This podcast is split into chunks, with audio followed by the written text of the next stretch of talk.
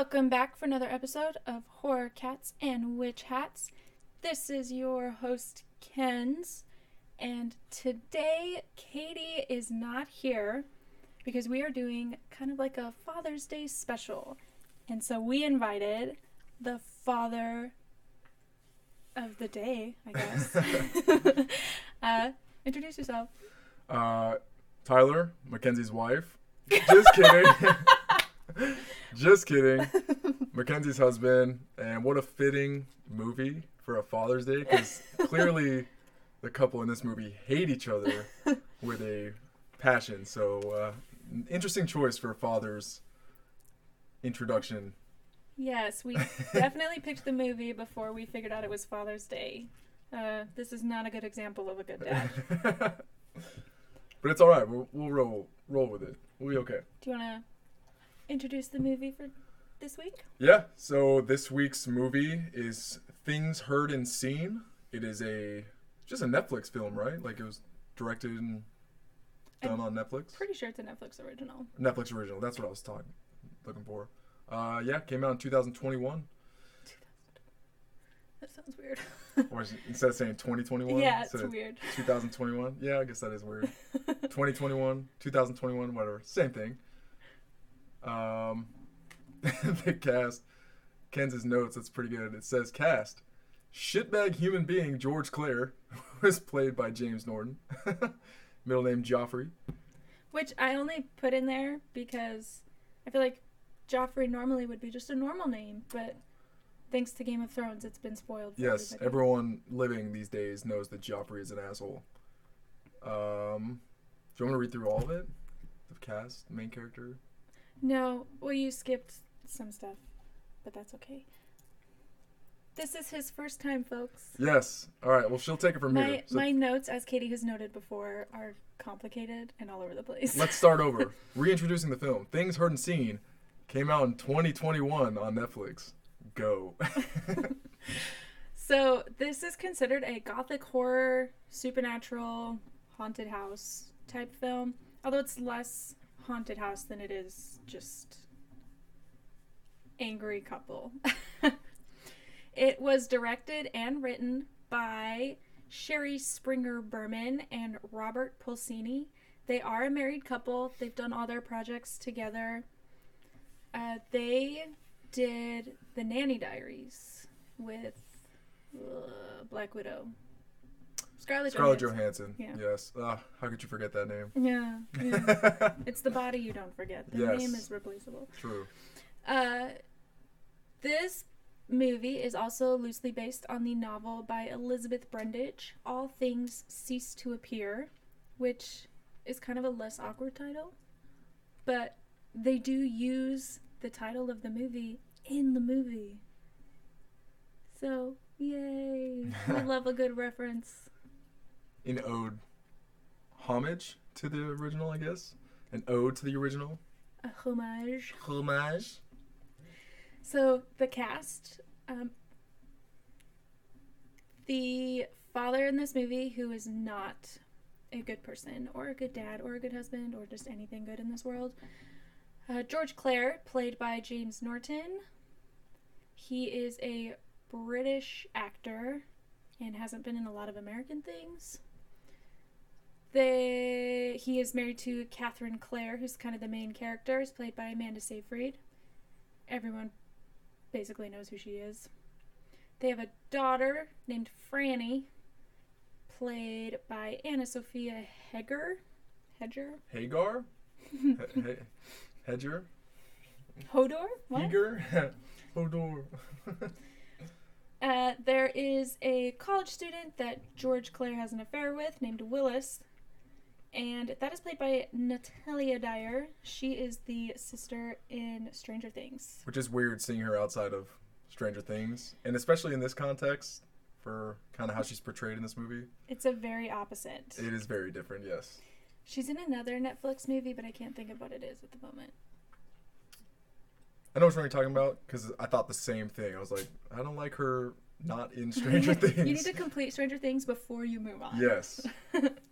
Just like I was watching a movie with a Game of Thrones character in it, Maisie, who plays Uh, the badass. Maisie Williams plays Yeah. uh uh not Arya. Arya, there we go. And I don't. It's weird seeing her outside of anything other than Game of Thrones. Yeah. There's a professor who sees through the bullshit of George Clare that he works with, named Justine Sokolov. And she's played by Rhea C. Horn. I hadn't really recognized much of her works personally. The only reason I know her is because she's in Better Call Saul, which is uh is about the lawyer from Breaking Bad, the one that helps him. Oh, like the prequel yes, series. the prequel series to like where he kind of got started. Um, but then I also confused her at the same time with the mom from the show that you watch, uh, where they talk really fast and no one talks like that. in she doesn't look anything. I don't like know. her. At first, I was like, "Is that her?" And then I realized, no, that's not her. He's talking about Gilmore Girls. I can't think of her name, Yeah, but the mom. also Bad Santa. That's what she's in. Yeah, she's in Bad Santa. She looks way better in Bad Santa. She looks nothing like her. I don't know, kind of. You need a side by side because you whack. Well, that's why. And once I realized, like, no, that's not her. You cray cray. Okay, shouldn't put those whatever. Uh, and then there is a teenager who was a previous resident of the house that they live in named Eddie Lux, and he's played by Alex Neustaedter. Newstadter, probably. Did it to her? I don't know. Uh, again, I didn't really recognize him in anything. Those are the major players in this movie. And synopsis. Uh, unlike the Conjuring ones, I am not doing a blow by blow, detail by detail. Uh, this will be a quick over overall, I guess. So it opens in the winter of 1980, and a man is parking his car in the garage where a blood like substance is dripping from the ceiling onto his car. He wanders inside, finds his daughter playing alone, and I think in the movie she's is she three to five somewhere? She's not Somewhere around there. She's like five or six. yeah, she's running around still talking. very young. Okay. Uh, and then it flashes back to earlier that year, and you are introduced to Catherine and George Clare, who moved from the city to a historic dairy farm in upstate New York for a university teaching job that George got. He is an art history professor, and she used to do art restoration, I think, was what her deal was. Uh, Catherine starts noticing weird haunting things happening about the house, about the house. But her family don't believe anything that she says because they just say, oh, it's because you have an eating disorder. And they continuously use that to discredit everything that she says. Uh, she gets isolated and super bored in this farmhouse. Uh, so basically, she just befriends the two boys that offer to take care of her yard and do the maintenance, which happen to be the two boys that used to live in that house. George, you find out, is an awful human being and very Ted Bundy like. Yeah, yeah. uses his looks to uh, get people to follow him. Like, He is a lying narcissist with extreme charisma, which is upsetting. Uh, he has an affair with a student who's Willis, and you find out that he never actually got his PhD, which is required to be a professor, and forged the recommendation to get this job. He also stole and he basically stole the identity of his cousin, which he murdered, and claimed that all of the paintings done by his cousin were his own. So that was just like an added touch of how awful he is. is it that he murdered his cousin? They went on a sailboat and he mysteriously drowned. Oh yeah, because he was with him on the sailboat, huh? Mhm. You're right. True. And Catherine, meanwhile, has uncovered that her house is haunted by the women who were murdered by their husbands in that house before her. She finds a book that said they were all labeled as damned, like that's why they were murdered, but they don't really expand on that. She befriends George's boss, who's the dean of the school, and he offers to do a seance in the house, and she figures out that the generations of women ghosts or whatever that are living there are like there to help her. They're male- non-malevolent, Non-malevolent. benevolent. There Yes, we there we go. That's the word. George's boss finds out that he lied, and so George tricks him onto going on a sailboat. Well, it's not that he tricks him. He sees that he's about to go out sailing, and then is like, "I'm sad. I like sailing." He's, and then he's invited onto the boat. Okay, he manipulated his way onto the boat. there we go. There. And then uh, the professor mysteriously drowns, aka George killed him. And that is pretty much when his coworker, uh, Justine. Justine, you right, um, who has been sniffing up his bullshit this whole time, really confronts him, and so he runs her off the road, thinking she died, but she is in a coma in the hospital. Catherine figures all this out and tries to leave him. He comes home, figures out she's leaving, axes her to death in their bedroom, goes downstairs where Eddie, one of the boys who used to live there, is babysitting. Is it Eddie or the baby? It's the younger one. it's the younger brother. the younger brother is babysitting, and he says, "Oh, she's tired. Don't disturb her. Watch the baby. I'm going to work." And then you catch up to the opening scene, which is where he is coming home to the garage, goes inside. His baby's playing by herself, and then he runs to the neighbor houses and is like, "My wife has been murdered," and thinks he's getting away with it, but then uh, I keep forgetting her name, Justine Justine. wakes up and is instantly like, George! It was George! So then he tries to sail away to freedom, I guess, where he gets swallowed up by a George Inness painting, which was the author that he like studied most heavily.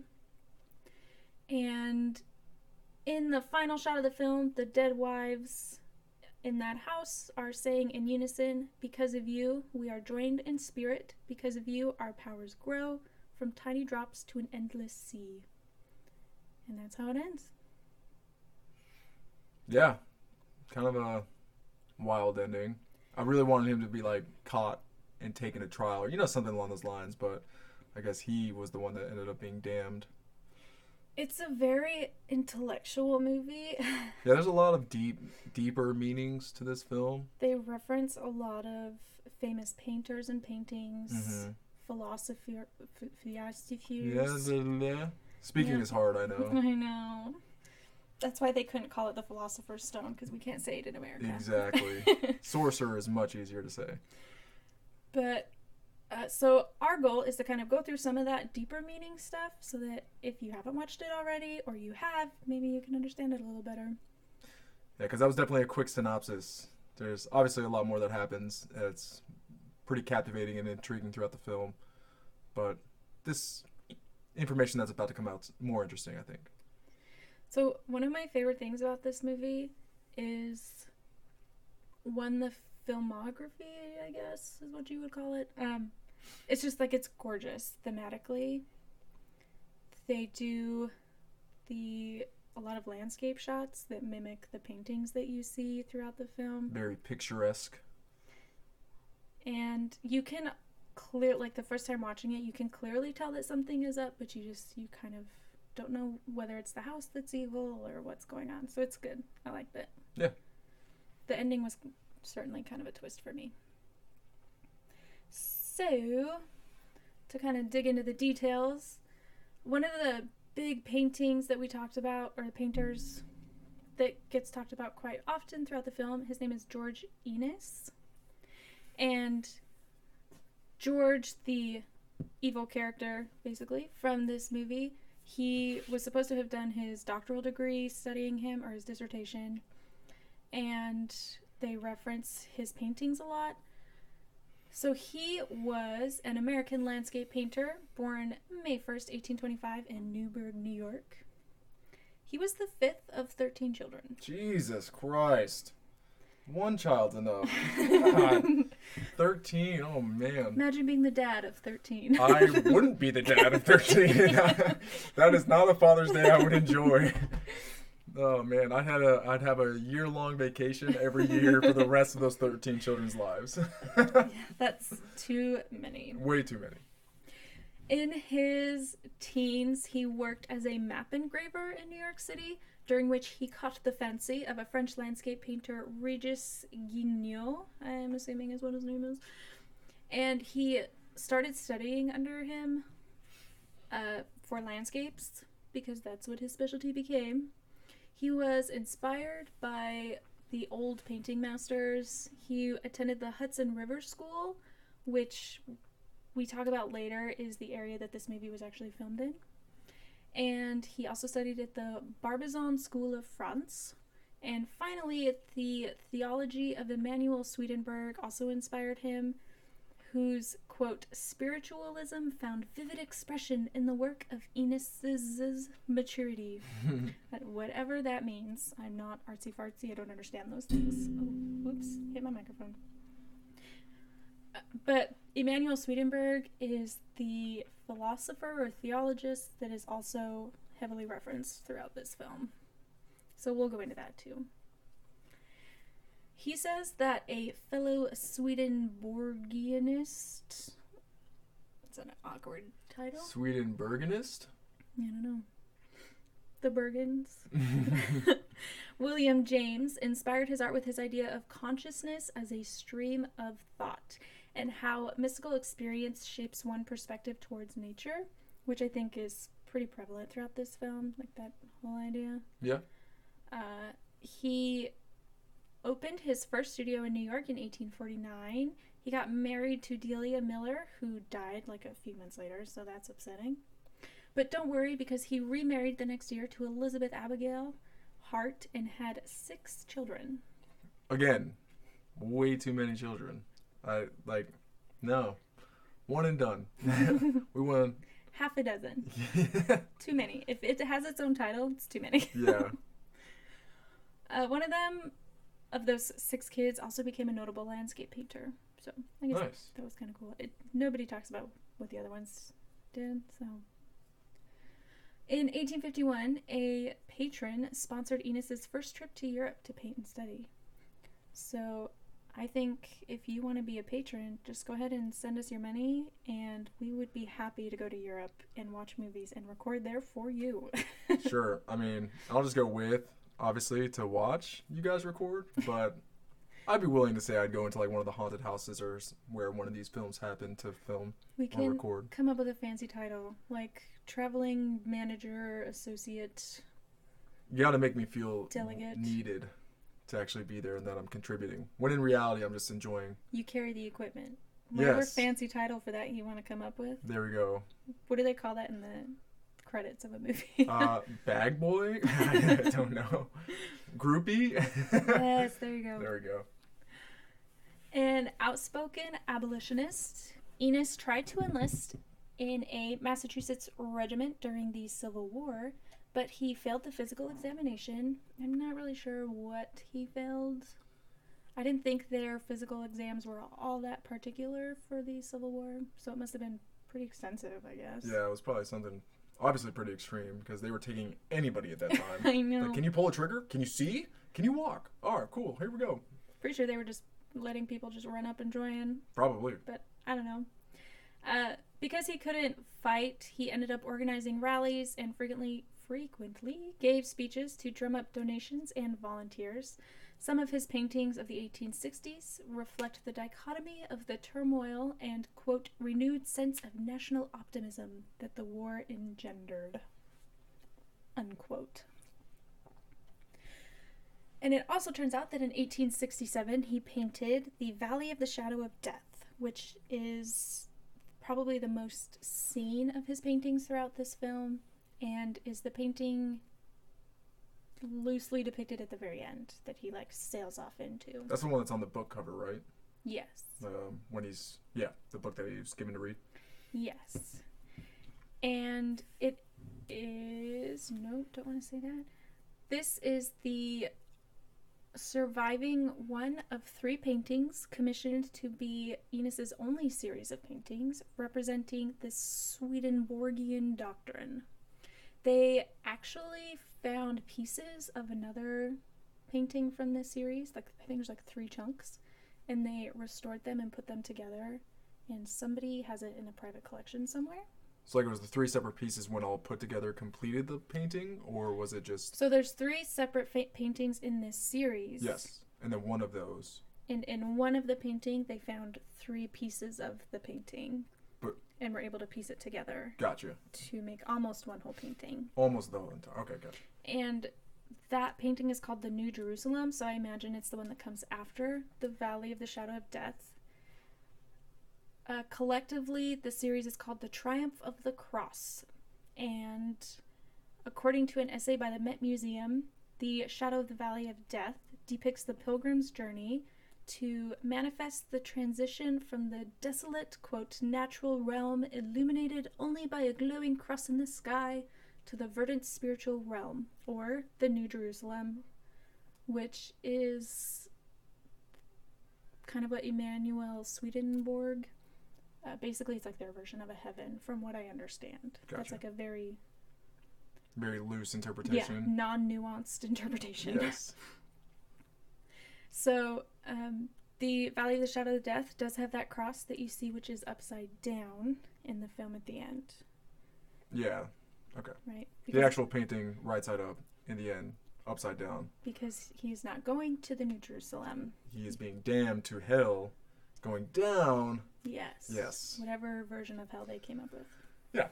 So that kind of explains the ending, if that was confusing. Um, Inness died August 3rd, 1984, at the Bridge of Allan in Scotland. And I found in a place that his son said he was viewing the sunset when he threw up his hands into the air and exclaimed, My God, oh, how beautiful! And then he just fell to the ground and died. What a way to go, man. He's like, I've seen it all. and this concludes basically George Inness. How much do you think that painting got sold for? The one that's in that private collection. The three piece together. I don't, I can't even imagine paying like $20 for a painting, so I don't even know. Right? it's insane. People are spending millions on a non completed painting. Like, oh yes, look how the colors mash. It- It's just a painting, man. Like, I don't know if there are pictures or like recreations of his paintings so they know what the series looks like to begin with. I couldn't find like a picture of all three of the paintings or if they're just assuming that this is like what the painting is and they pulled the title of it based off his journal entries. I'm not really sure how that works. okay. So it's almost like it's the third one may have never even been seen. They're just I mean, it was seen by people, but it got destroyed. So I don't know if there's any existing image of what it could have been, Huh. is what I'm saying. okay. So, uh, moving on to the next big talker, talked of, I guess, person Top, what? of this film, the 18th century Swedish theologian Emanuel Swedenborg. He was born January 29th, 1688, in Stockholm, Sweden, and died March 29th, 1772, in London, England. So he dedicated his life to interpreting scriptures in his own ideas. His father was, I don't know what religion, but he was like a pastor or a father or whatever holy man of their time. And he, oddly enough, was also like a big man of science.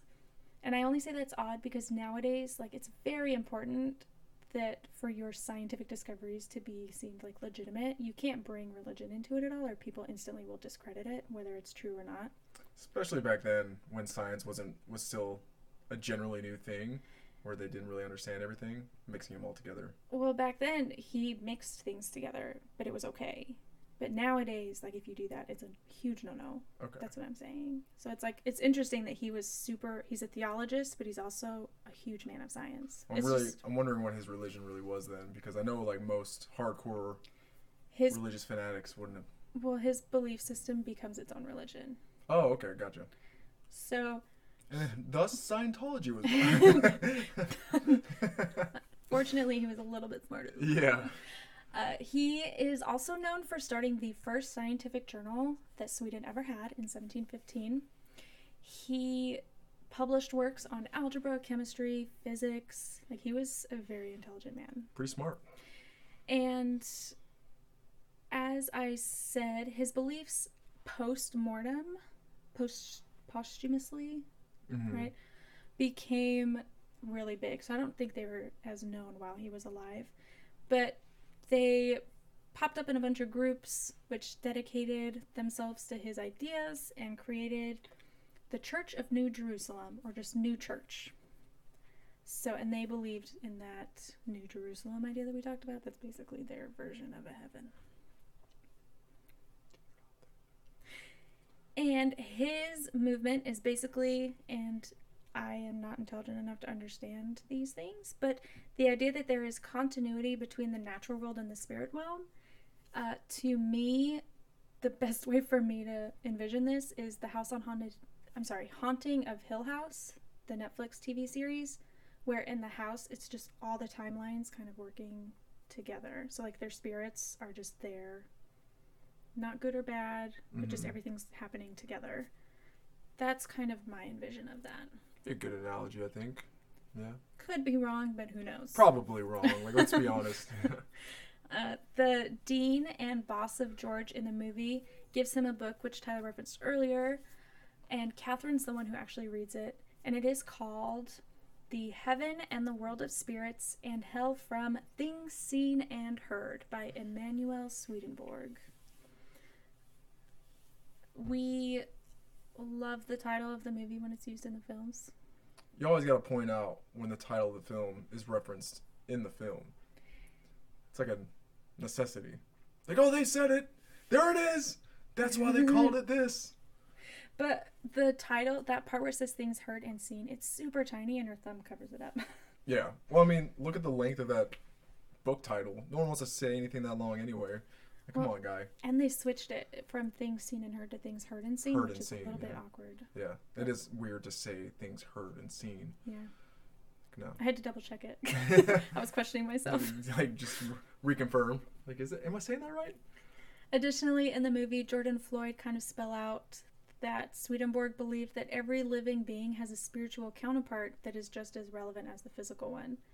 So all those spirits that are in the house are there naturally, I guess. I don't really know. Again, beyond my scope. Much like the art in this film, it's hard to interpret things. You just kind of have your own idea of how it's supposed to be. And more often than not, it's wrong. Then you get some pretentious asshole with a glass of wine. Come like, no, it means this.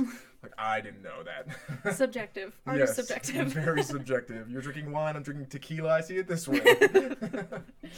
Two very different outlooks. yes. Uh, they use a lot of paintings and artists to foreshadow and spell out the storyline, in addition to Inness and Swedenborg. Uh, some of the other ones that are really obviously pointed out uh, when they're in the museum, George talks to one of his students about a Thomas Cole painting, which is a painting of a sailor. And he's like, "Oh, look at him! His hands are off the Up the, pr- not the prow, the, uh, thing that steers the boat." yes, Uh, the we- rudder. The rudder, Sure, right? yeah. It's- Why I'm, not? I'm not a nautical individual. we we know a lot. yes. we are experts in this. Very field. well versed in the things in this world. you know? Yes. Uh, so that's kind of just a foreshadow to how he dies, basically. Uh, Willis, his lover, when he meets her initially, is reading a book about an Italian painting, Car- Caravaggio, which, according to an article on the Looper website, was famous for portraits and dark scene paintings. Additionally, he did commit a murder, uh, which George uses as like a pickup line for Willis, which is a little weird to, I don't know, get somebody, I guess. Yeah. I feel like that's a very, very hit or miss. Like, they're either going to be really down for it, like, oh, really, murder, or they're going to be like, are you trying to murder me? Go away, creep. So, But I mean, considering now everyone's into true crime, well, be- yeah, yeah. It'd be a conversation starter. Oh, how the times have changed. Historians state that he had a violent outburst, or he was known for violent outbursts, and that he had a disagreement either over a tennis match or a lover, which two very different spectrums for me. whoa, whoa. It depends on how competitive you are, okay? Because tennis can get pretty intense. All right. So, come on. Uh, murder over a lover is probably far more common than a tennis match. You would think. you would think. But either way, he murdered a man named Ranuccio Tomassoni, and he spent the rest of his days on the run, but he died at the age of 38. So I guess justice was served. Not a long life. There's a lot more referenced in this movie, but like we said, we're not history buffs. I don't understand all of it, and there's too much. So go look at it yourself. but those were the big ones. Um, but I sure can appreciate that the art from George Inness's portraits, I mean landscapes, are reflected in the filming. So fun times. And as we said earlier, this movie is based off the novel by Elizabeth Brundage, All Things Cease to Appear. The novel is more upfront. Oh, take it back. Rewind.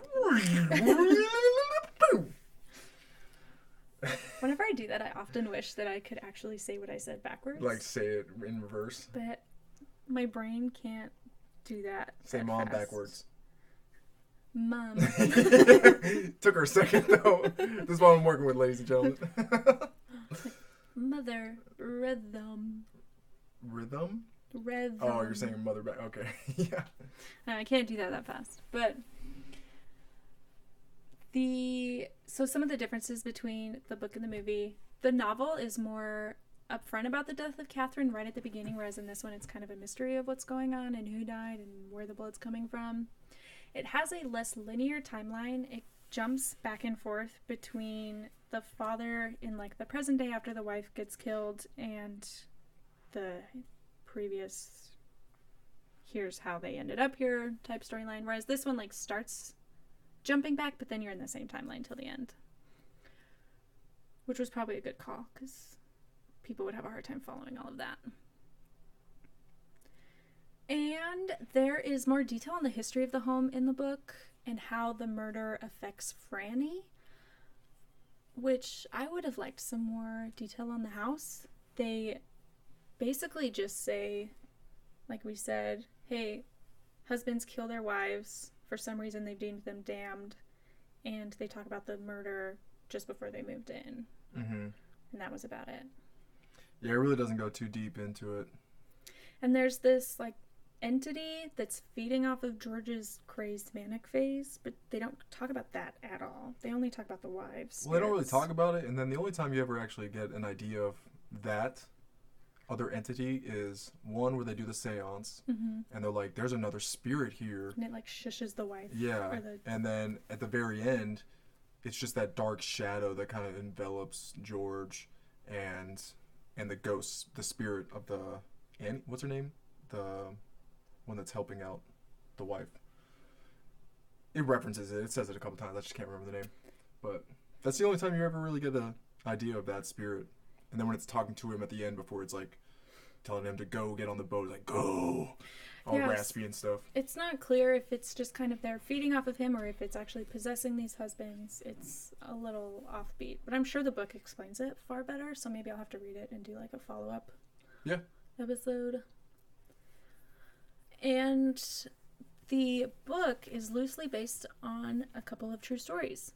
So Brundage was inspired to write this story originally by her time living in upstate New York. Her husband also had started a job at a medical clinic, so they found a house for rent. Her daughters at the time were three and six, and they started seeing ghosts and talked specifically about three girls who died in a fire.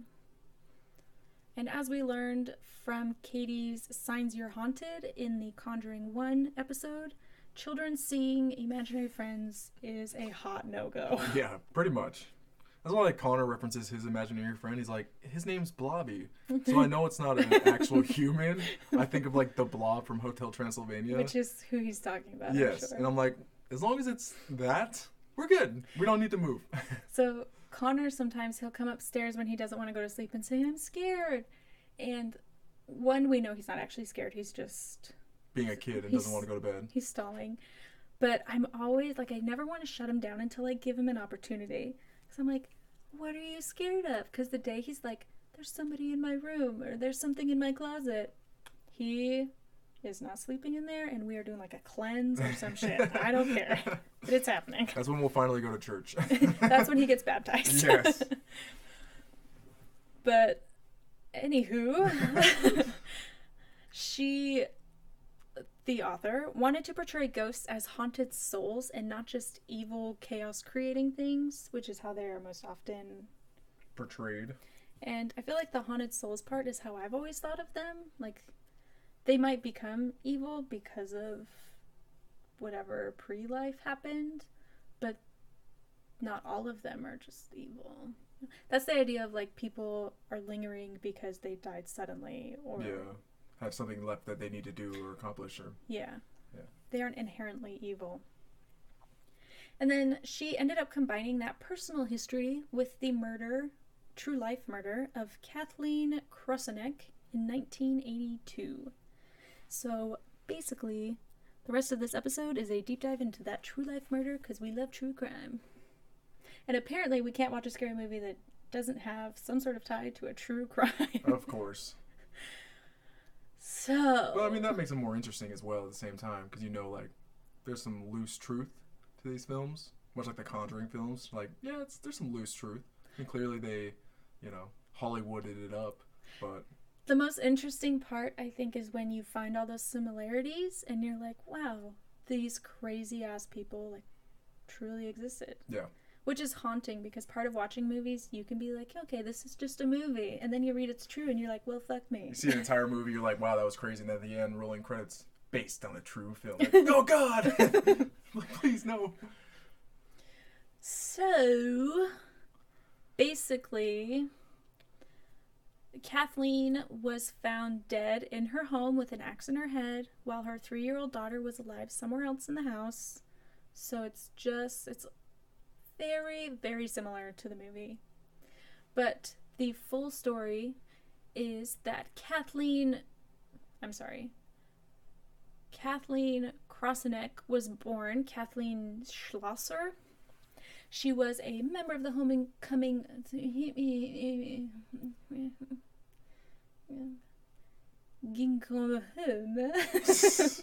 that was me trying to rewind. Job. Yeah, okay. I'm reading the word backwards. I still can't do it.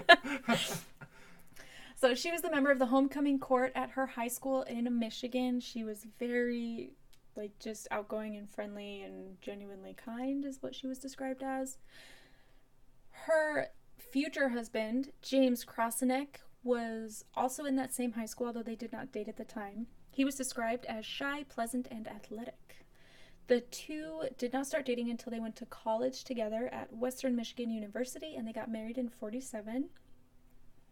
Fast forward to 1982, and they have the three year old daughter named Sarah, not Franny, and a house in Brighton, New York, where James worked as an economist at Eastman Kodak. I have no idea what an economist does. Sounds like a very vague title.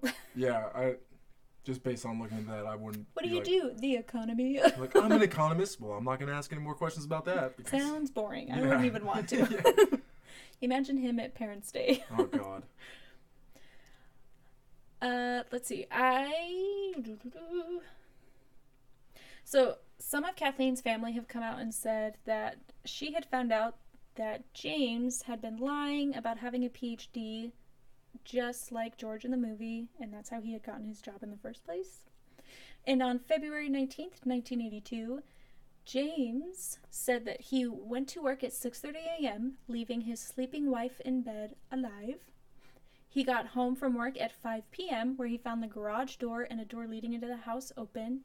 He stated there was glass on the floor, so he, being the doting, selfless, brave husband that he is, ran to find his wife, and he found her in their bedroom with an axe in her forehead, while their daughter was in another room playing. Nice. Um, there was no reference of a babysitter or anything like that, so I imagine that she literally was just in the house with her dead mother for a very long time. I'm amazed she didn't go wandering in there. I didn't really find any a lot about the daughter, to be honest. Well, I mean, it is weird to think that she would just be in there playing and not have thought like, "Where's mom? Or gotten hungry. I haven't been fed." She's she's four, three. three. Yeah, that's a little weird. Maybe she was like in a playpen. Well, even then, from six thirty until he gets home at what five, five thirty. It's Well, a long time for a three-year-old to sit in a playpen. Well, if- she can't climb out of it, like if she's she was in her crib or Yeah. something. So that's the only thing I can think of as to why she didn't. I mean, at least they portrayed it in the movie that there was the babysitter that came in and was like, "My wife's ill. Don't talk to her." well, and the kid was a little bit older in that movie. The baby was a little bit older. in Yeah, movie. yeah. But yeah, I appreciated that. It kind of fits his story better than just I left my baby alone. Oh yeah, it's an alibi. yeah. Oh, the babysitter was there. Oh, okay. Uh, so, James, upon finding his child left alone, took the baby to a neighbor's house and was all out of sorts, playing the part of a true grieving husband. They, the police, I apologize, the police did enlist psychics to help because remember, the 80s was that whole mystic forces, satanic panic era, so psychics were a real big deal. I don't think that the DOJ handbook had come out yet, so who knows. But they did report that the psychics didn't really give anything useful, and this remained unsolved. They did not find any other DNA in the house other than that of the families. They didn't have anything other than George's, I'm sorry, James's story to go off of, so the case went cold. Which, like we said, is this movie is a lot like the book is a lot like the movie. I'm sorry, the true life is a lot like the movie. There's a lot going on. Uh, we did check though, and I guess when he found the baby, she was in a. I want to say she was like in a blue sweater with a pink sweater over it. Um, in the movie, she's just in her blue nightgown. Yes. So that does kind of make me wonder if maybe the wife really was trying to leave with the baby and that's why she was all bundled up. And let's see. So after the case went cold, James moved around and eventually landed in Peoria, Arizona with his fourth wife, which tells you what kind of man he is. He got away, he potentially got away with this murder for 37 years until November 2019 when James, at the age of 69, was indicted by a grand jury on a second degree murder charge. The FBI assisted the Brighton police in reopening the cold case in 2016. And I don't know what they found that made them think, like, hey, yeah, now we can bring him up on charges. But I guess they found something. Or maybe it was just the lack of finding anything else. I mean, maybe. I guess because there wasn't any, may not have been any DNA from anybody else on the scene. Because I guess he tried to portray it as like a robbery gone wrong, something along those lines. I talk about later who they think Oh, it is. okay. But yeah, I guess if there's no other, like if his DNA is all over that axe, maybe they are trying to use that. But Yeah. it doesn't really say exactly what they have on him, so it might Mhm. just not be public record yet. Um, so the defense for James is arguing that it was a man named Edward Laraby who actually murdered poor Kathleen. He was a convicted sex offender. Um, he had a history of being a serial rapist who confessed on his deathbed in 2012 to killing Kathleen and a music teacher named Stephanie Kupchynsky. And if you look at their names, it kind of looks like he just went down like the Through the phone book. yeah. they have odd names, both starts with K. Aaron Oddbach Abernathy. Yeah. I hate you. like goddamn Grinch. yes. Uh, this m- murder of Stephanie happened in 1991. He also reportedly admitted to having done a dozen other awful crimes. He got his because he died of Lou Gehrig's disease at the age of 59, and so good riddance. It's just so unfortunate that these men are like living basically full lives before Yeah. anything. Like it really doesn't make a difference at all. Even if they confessed and went to prison for a life sentence, they might be in there for like five, ten years, and like, eh, and then they're gonna croak. yeah. they, they they live their lives. It's okay. It's upsetting. So, just a brief thing about Stephanie. Stephanie was 27 when she disappeared from her New York apartment on July 31st, 1991.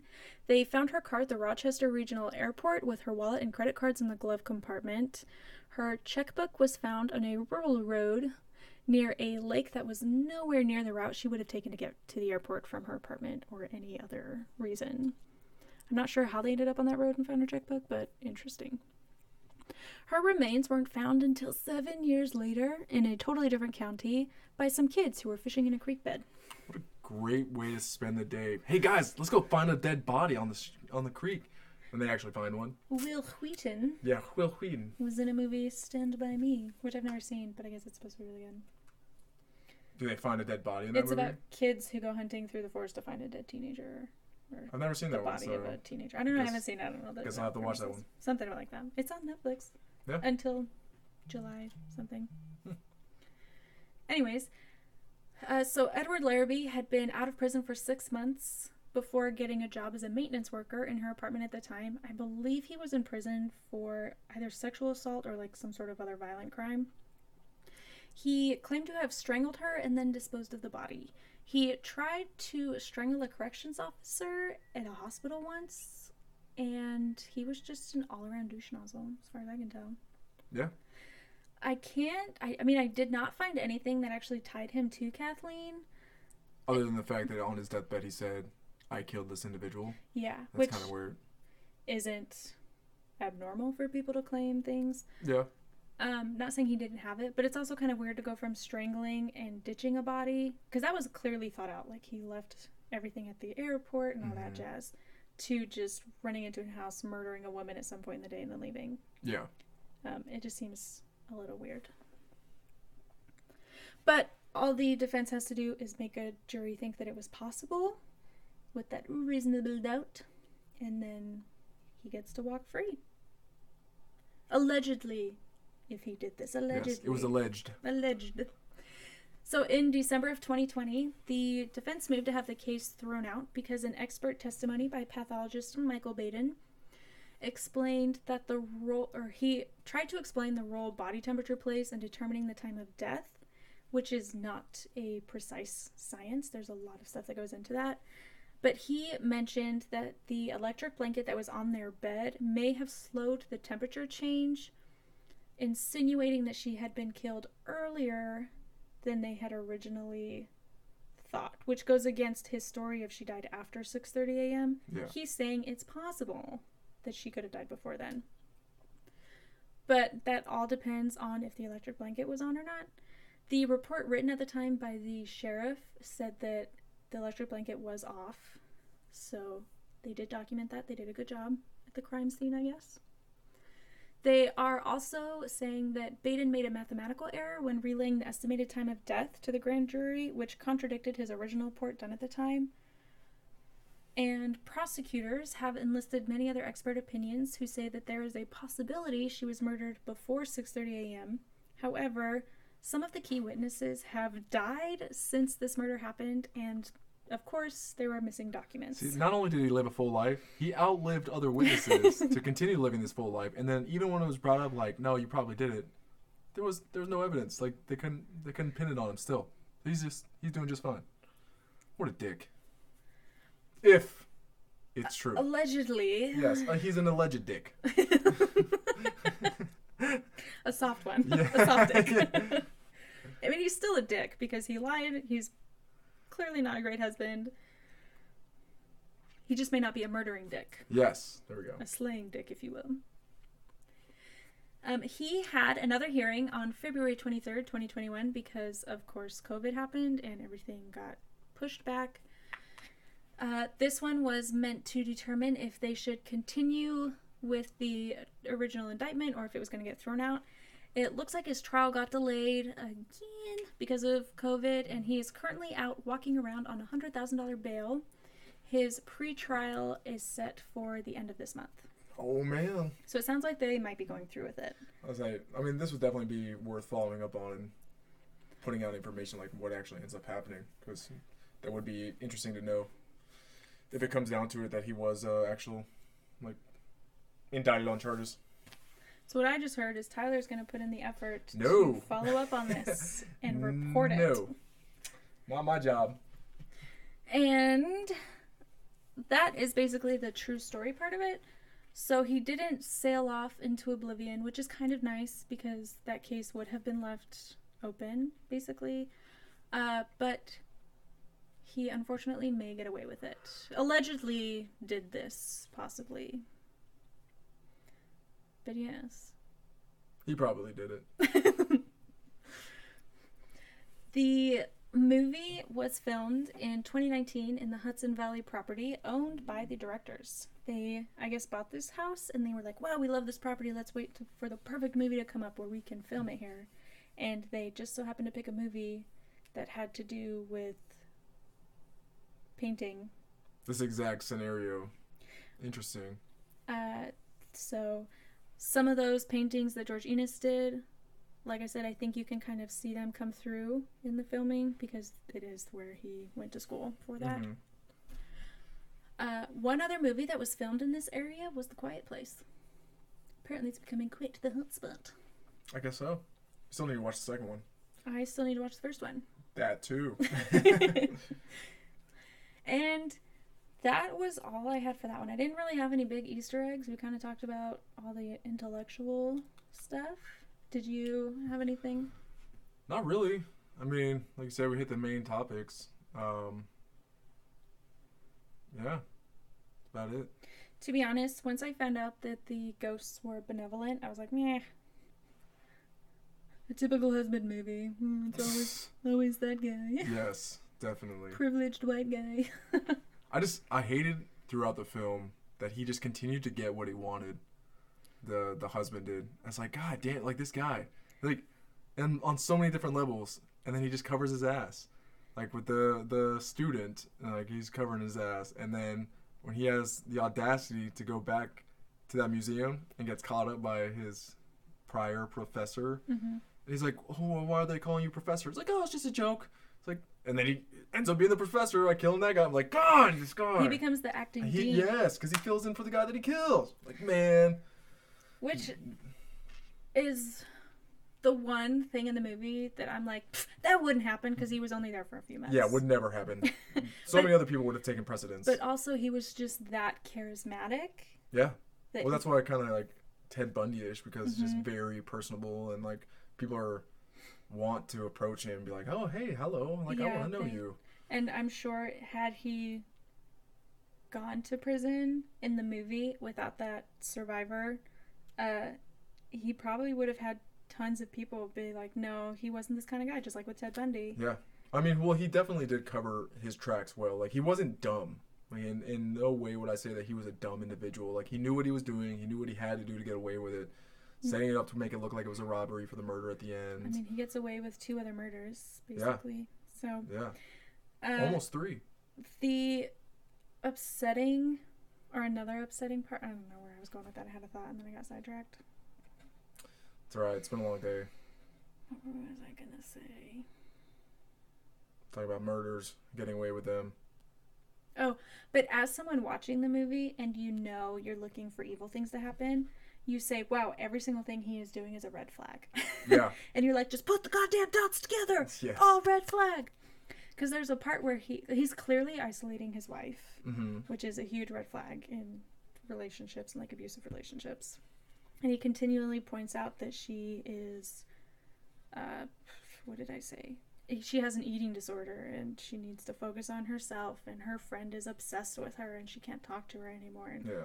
he, it's just like all those red flags. It's definitely the kind of movie where it's it it's worth your while to watch it a second time, like shortly after watching it. Because like yesterday, was it yesterday? Two days ago when I rewatched it? Two days ago. Saturday. um, like rewatching, it, I was like, I'm glad that I did because I knew what to expect, and then I was picking up on those cues. Like, God, this guy's a fucking asshole. Yeah, so definitely worth watching a second time. Shortly after watching it the first time, if you haven't watched it a second time. Uh, but yes, good movie. Highly recommend. And I have one more thing for us to close out. Since Katie isn't here to do it, we are going to do the This Month in Horror History because we didn't do it through any of our Conjuring. So, real fast. June 13, 1946, Jason Voorhees is born to Elias and Pamela Voorhees. What an unfortunate date. You, just, you never know what your kid's going to grow up to be. Uh, Friday, June 13th, of course, the events of Friday the 13th occur, 1979. And June 14th, 1970, wow, a whole lot of 1979s. June 14th, Jason, having never drowned, witnesses his mother's death at the hands of Alice Hardy and takes her severed head, what a pleasant image, as well as several articles of clothing and the machete that killed her. Gross. Put it in a shadow box for the mental. Yes. June 1989, the events of The Dream Child occur. What's the dream child? I don't know, this is Katie's list. Oh, okay. All right. I'm sure it's great. June 14 through the 17th, 1999, the events of Freddy's Dead occur. After June 17, 1999, Freddy's begins to search hell for the most evil soul to help resurrect him. June 21st through the 24th, 2000, the events of Final Destination. Great movie. June 2005, the events of Final Destination 3 occur. I wonder when the events of the second one are. That's the one that like probably haunts people the most because that's the Probably. log. Yeah, the one, the log trailer. Yeah. Like that people will not drive behind. I still don't do it.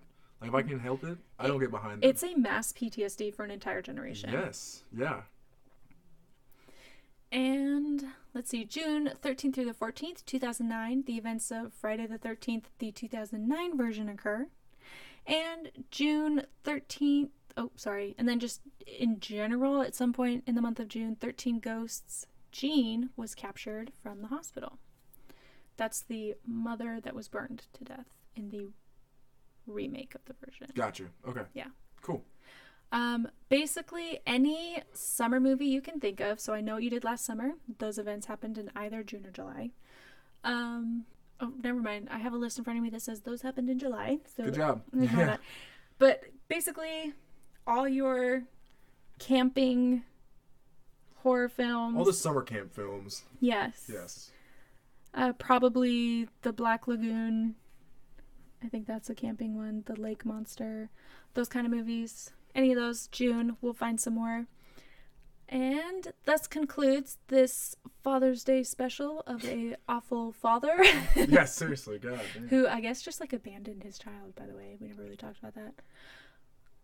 Uh, yeah. So you can find us on Instagram at That's a great question. I have no idea. Good right, lead. ins- Instagram at horror undercat underscore cats under, underscore witch hats. Right? Yes, horror Yes. underscore cats underscore witch hats, which is also our Facebook tag. You can find us there and follow us. We Yes. put all of our show notes and everything on there as long and whatever. You can contact us, blah blah blah blah blah. Send us a Gmail with your movie requests, reviews, and notes to Horror cats witch hats at gmail.com. nailed it.